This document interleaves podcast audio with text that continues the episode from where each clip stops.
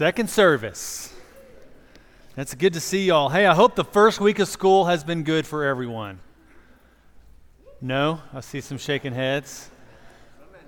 Some haven't gone yet. That's right. So many good to see the students. When do y'all start? Tomorrow. It's going to be awesome. Yeah, it's going to be good. It is good to see all the students. It's good to see everybody. You know, the first day of school is always, you know, it's it's fun for most parents and for kids. Sometimes they all look nice and tidy, like this girl right here. You know, where, where's she at? There she is. Isn't that cute? How many, how many of you really looked really good that first day of kindergarten? You know, a lot of teachers feel like this. You know, they, they, they're dressed really well. And, you know, SAISD started this past week, didn't you? Yeah, Wednesday. You know, that's good. Shelly did not come home with any black eyes, so that's a good start to the year. But how many, after that very first day, whenever you feel really good about it, how many of you end up coming home looking a little bit like this?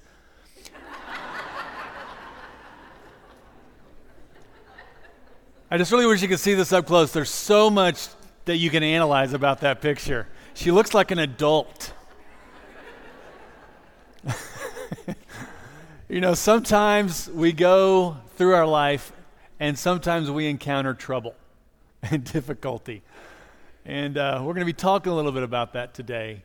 But my hope is that as we begin this new chapter for some of you, that it, it goes well and that you learn and you grow and the relationships you make will stay with you for the rest of your life. Let's pray together as we begin. Heavenly Father, we are thankful for you. You are good. Um, Lord, we ask you right now that you would just help us to kind of center a little bit, focus. Lord, I know that there are some things that you want to say today. Lord, I pray that you would open our eyes, that you would pierce our hearts this morning, and that you would allow us, Lord, as we leave, to have a stronger sense of trust and faith in you that we could leave here different than when we came in. Lord, that we could leave a little bit more bold than when we entered. Bold with you. Lord, you've called us, and you are pursuing us, even if there are those in this room who've not accepted you, who've not chosen to follow. Lord, you are pursuing them, and I just pray that you would kind of break down those walls that are keeping us from fully engaging with who it is you want us to be.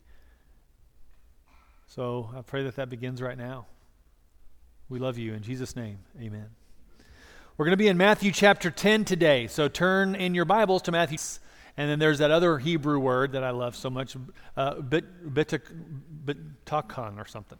But it's this idea of trust. It's the acting on the faith that we have.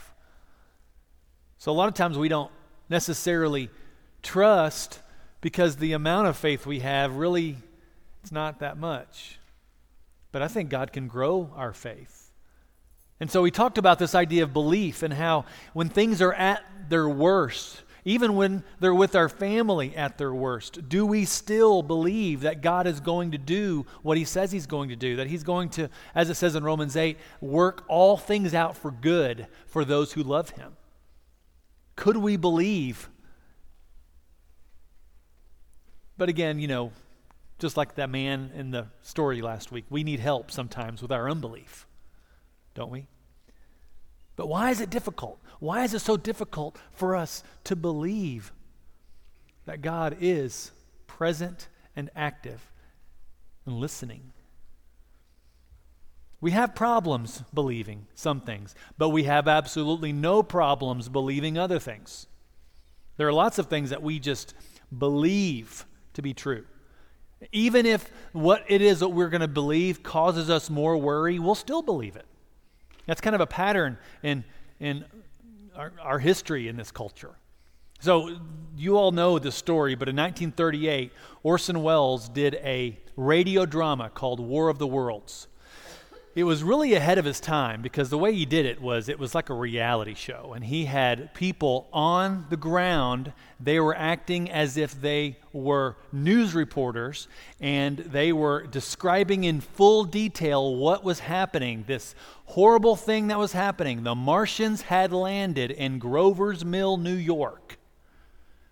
Well that radio show had about 6 million listeners which is a lot but out of that 6 million, about a million tuned in late.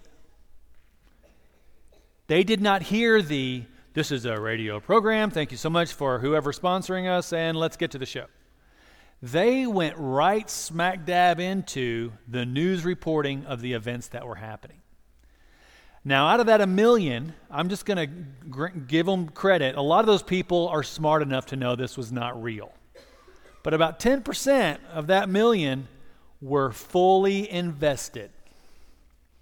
And it was mainly around this New York area, but you had this one little tri city area around Grover's Mill, around two, three hours. That's where everything started happening. People started getting their guns together. They started getting all their food packed. They started packing their families up. Some people, uh, there's a story about people calling the operators operators were just flooded with calls. What's happening to town? They had already crossed state line when they realized it wasn't true. So when they came back, yes, they were embarrassed, but things got a little worse because they found out several weeks later that the grandmother had written them out of the will because they didn't stop by to pick her up. written him out of the will. And she only lived a mile away. Isn't that funny? I, we, we would never do that, Cliff and Glenda. Never. You're our first stop. but it's funny because those people, and you can read stories, That, you know, a lot of people said it was a worldwide or nationwide. I don't think it was this big. I think that was kind of, you know, explosive news. But what I do believe is some people were fully engaged in the idea that Martians had landed and they did not know what to do.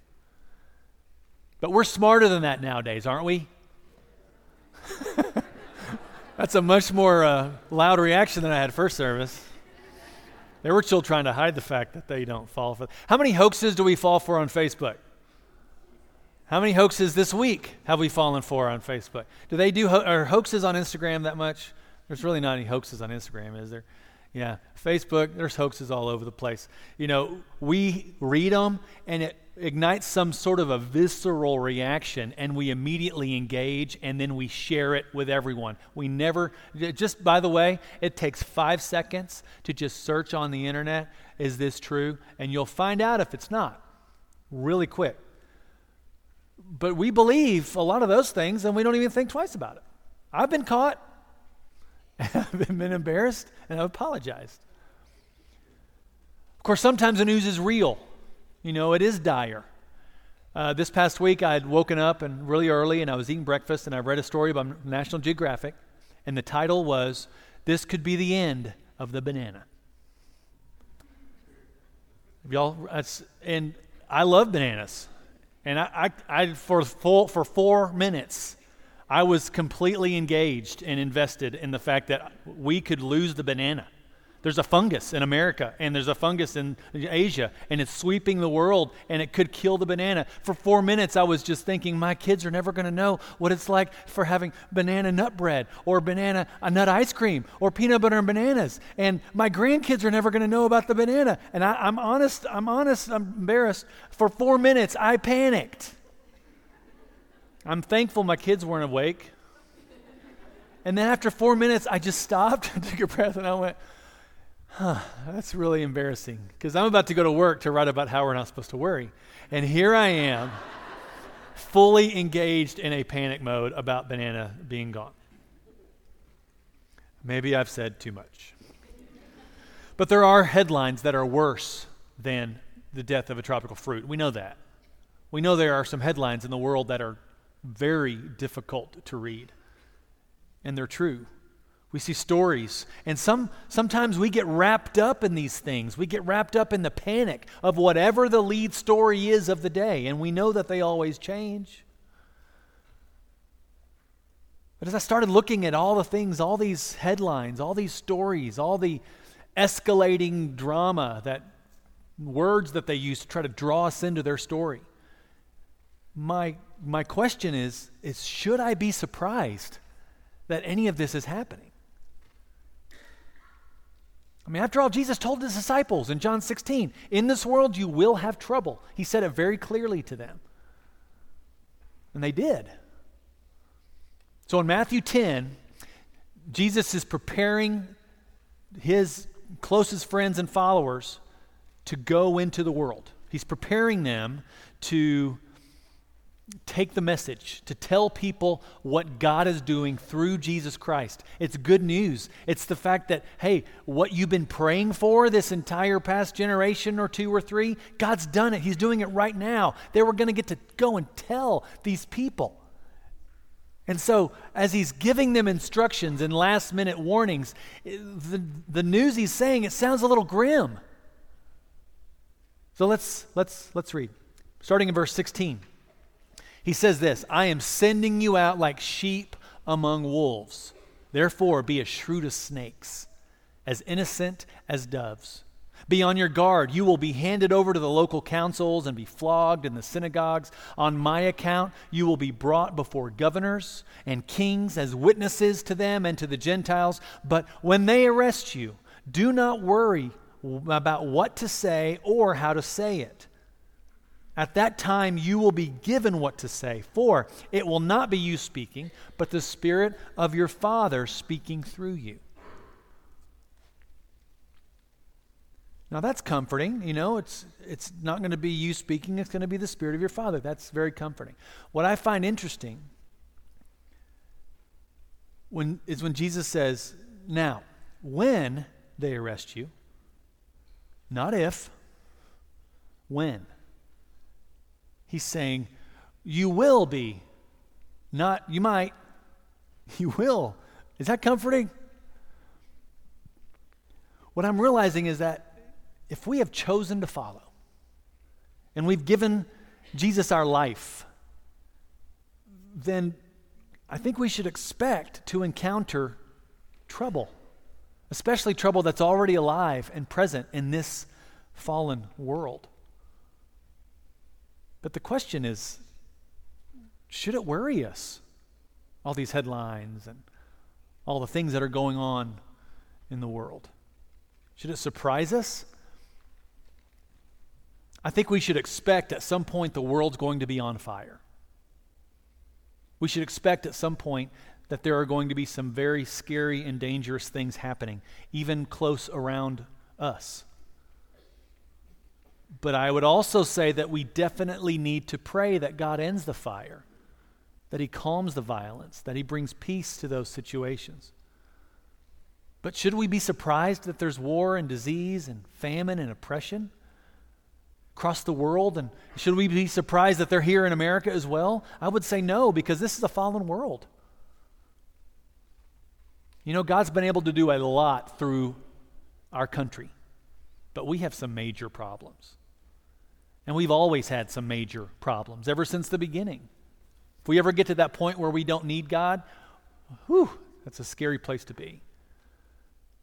Our problems are reminding us each and every day how much we need God. But we've always had some major issues, and I know some of us lament this idea that, that, that there are good old days that will never be again. But what I'm growing to realize is that those good old days were not good for some people. Those good old days were for some, filled with pain and trouble, panic, heartache. But we know we're going to have trouble in this world. Jesus says it. We should expect for these things to happen abroad and, and, and even here in this city. This city is still, still in a very fallen world. And granted, we have got some beautiful things and beautiful people here, but there are also some very dark places within two square miles of us right now. But, fortunately, in the darkness, is where God does his very best work. And he's using us to shine in that darkness. because he loves to work in the darkest parts of humanity. He loves to work in those places that seem like a big, hot mess. He loves it. He loves getting his hands dirty and to get in there and make things right. And he does his work through us, through us, through his lights, through his witnesses. But if we're so busy worrying about headlines or what could happen, then we might miss the opportunities that lay right before us. And as I said before, worry can take us down some very dark paths. We know that. Because worry, what it does is it gives us this tunnel vision. You know, it keeps us from seeing this big picture. And instead, what it does is it pushes, pushes us into this self centered place where we hide, where we kind of hunker down, where we get into this defense mode. And whenever you're in defense mode, you cannot think about how to help anyone but yourself. When you're panicked, you can't think of what it means to bless someone or to bring good news to them or to help them. What we do is we end up, you know, hiding and we kind of exclude others. We label people and we withdraw so that we can make sure we're safe. It happens all the time. You know, an example. Our job is to seek out and save the lost for Christ because he's got hope that other people may not have ever seen before. If that's our job to show them this hope, then what happens if those lost people come to us unexpectedly? What happens if it's the right situation? Well, it's good. In the right situation, it's great. But what happens if it's an interruption? Or what happens if it's at work and we have something else that we really need to be doing, and all of a sudden we have an opportunity to share a story of hope? What happens then? What happens if someone comes to us unexpectedly and they may not look like we're used to? They may be a little disheveled. They might, you know, look a little bit dangerous or sketchy. What happens in those situations? I think what worry does is worry kind of zeroes in on those things that we don't want to lose. And in those situations, I think what we're worried about losing, I know for me, certain moments that I'm worried about losing is my safety. Safety for my family, safety for others. I'm worried about losing time because I've got to get something done. I'm worried about getting off schedule. So, what happens instead of reaching out to these people, we kind of keep our distance because we don't feel safe. But the truth is, God wants us to reach everyone. And I started thinking, how many people did the apostles go to? How many houses were not safe? Were not friendly? How many were initially friendly, but it turned out to be hostile towards their message? We don't know, but I'm, I know there were some. And I think, like us, it's, it's similar that, that even though Jesus warns them, hey, this is what's going to happen, I think they were still a little bit surprised. They're probably like, hey, but I've got good news here. This is, this is good. Even though they were surprised, we are surprised, I don't, I don't really think we should be. CNN shouldn't surprise us. Fox News shouldn't surprise us. Anything we hear on talk radio shouldn't surprise us. But if it does, it needs to, I kind of think we need to ask ourselves why is it surprising us? And, and what is the source of our worry, really? I mean, why do we worry about the headlines and all these shocking stories? I mean, we should be in prayer consistently, continually. We should be praying that God does His work. And if we are in a position to do something, yes, do something. But worrying doesn't really help anyone.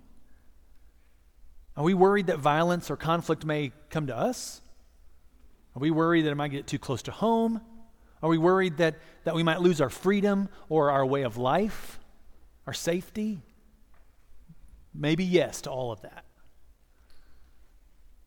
I do believe that if we worry and we're kind of giving ourselves into it, we're worried because we are fearing that we're going to lose something.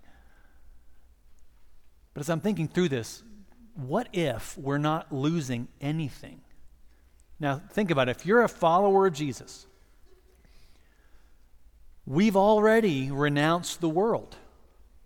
We've already renounced even our life. We're following Jesus because he is offering us something better, something more. So if our heart, our soul, and our mind and our strength are seeking after God and God alone, then what really will we lose if we put ourselves out there in the darkness to shine? What are we going to lose?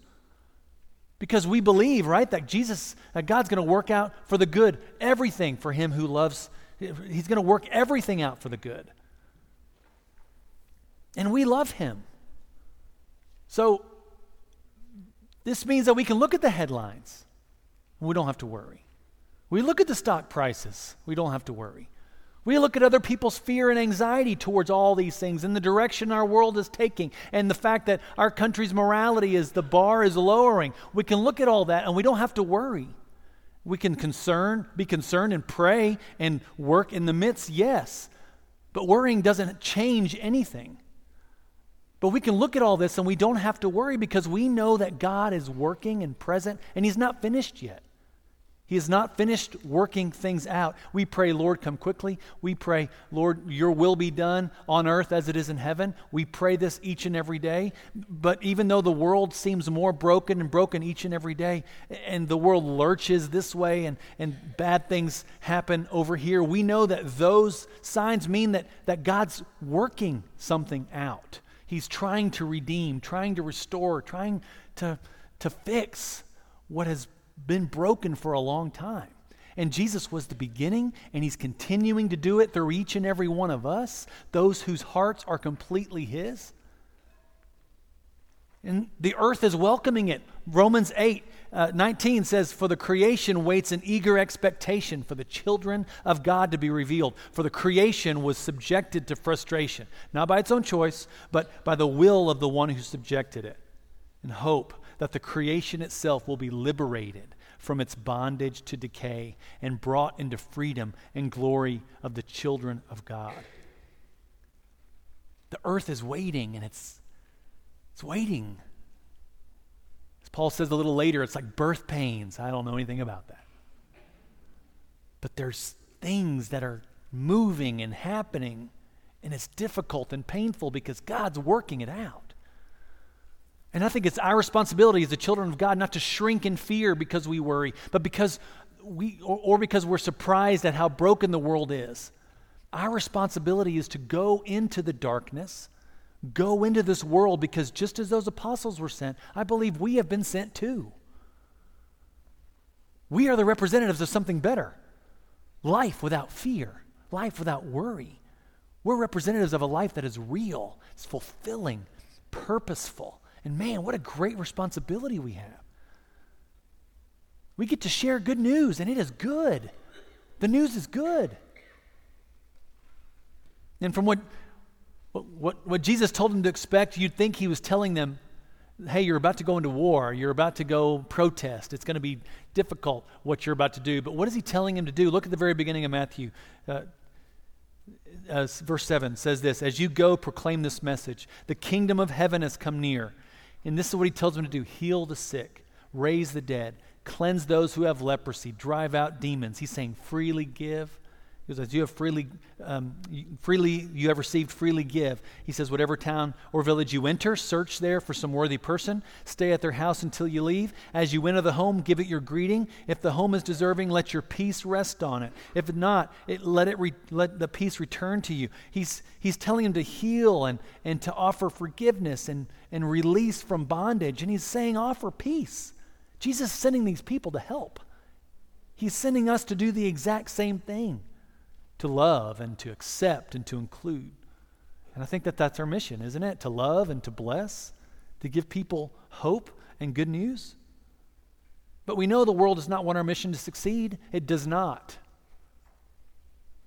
We also know that our battle is not against flesh and blood, but against the principalities and the powers. It's against those systems of power that oppress.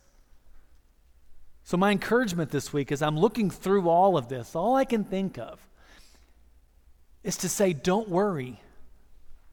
Wait to see what God's about to do. Don't worry. The word is behold.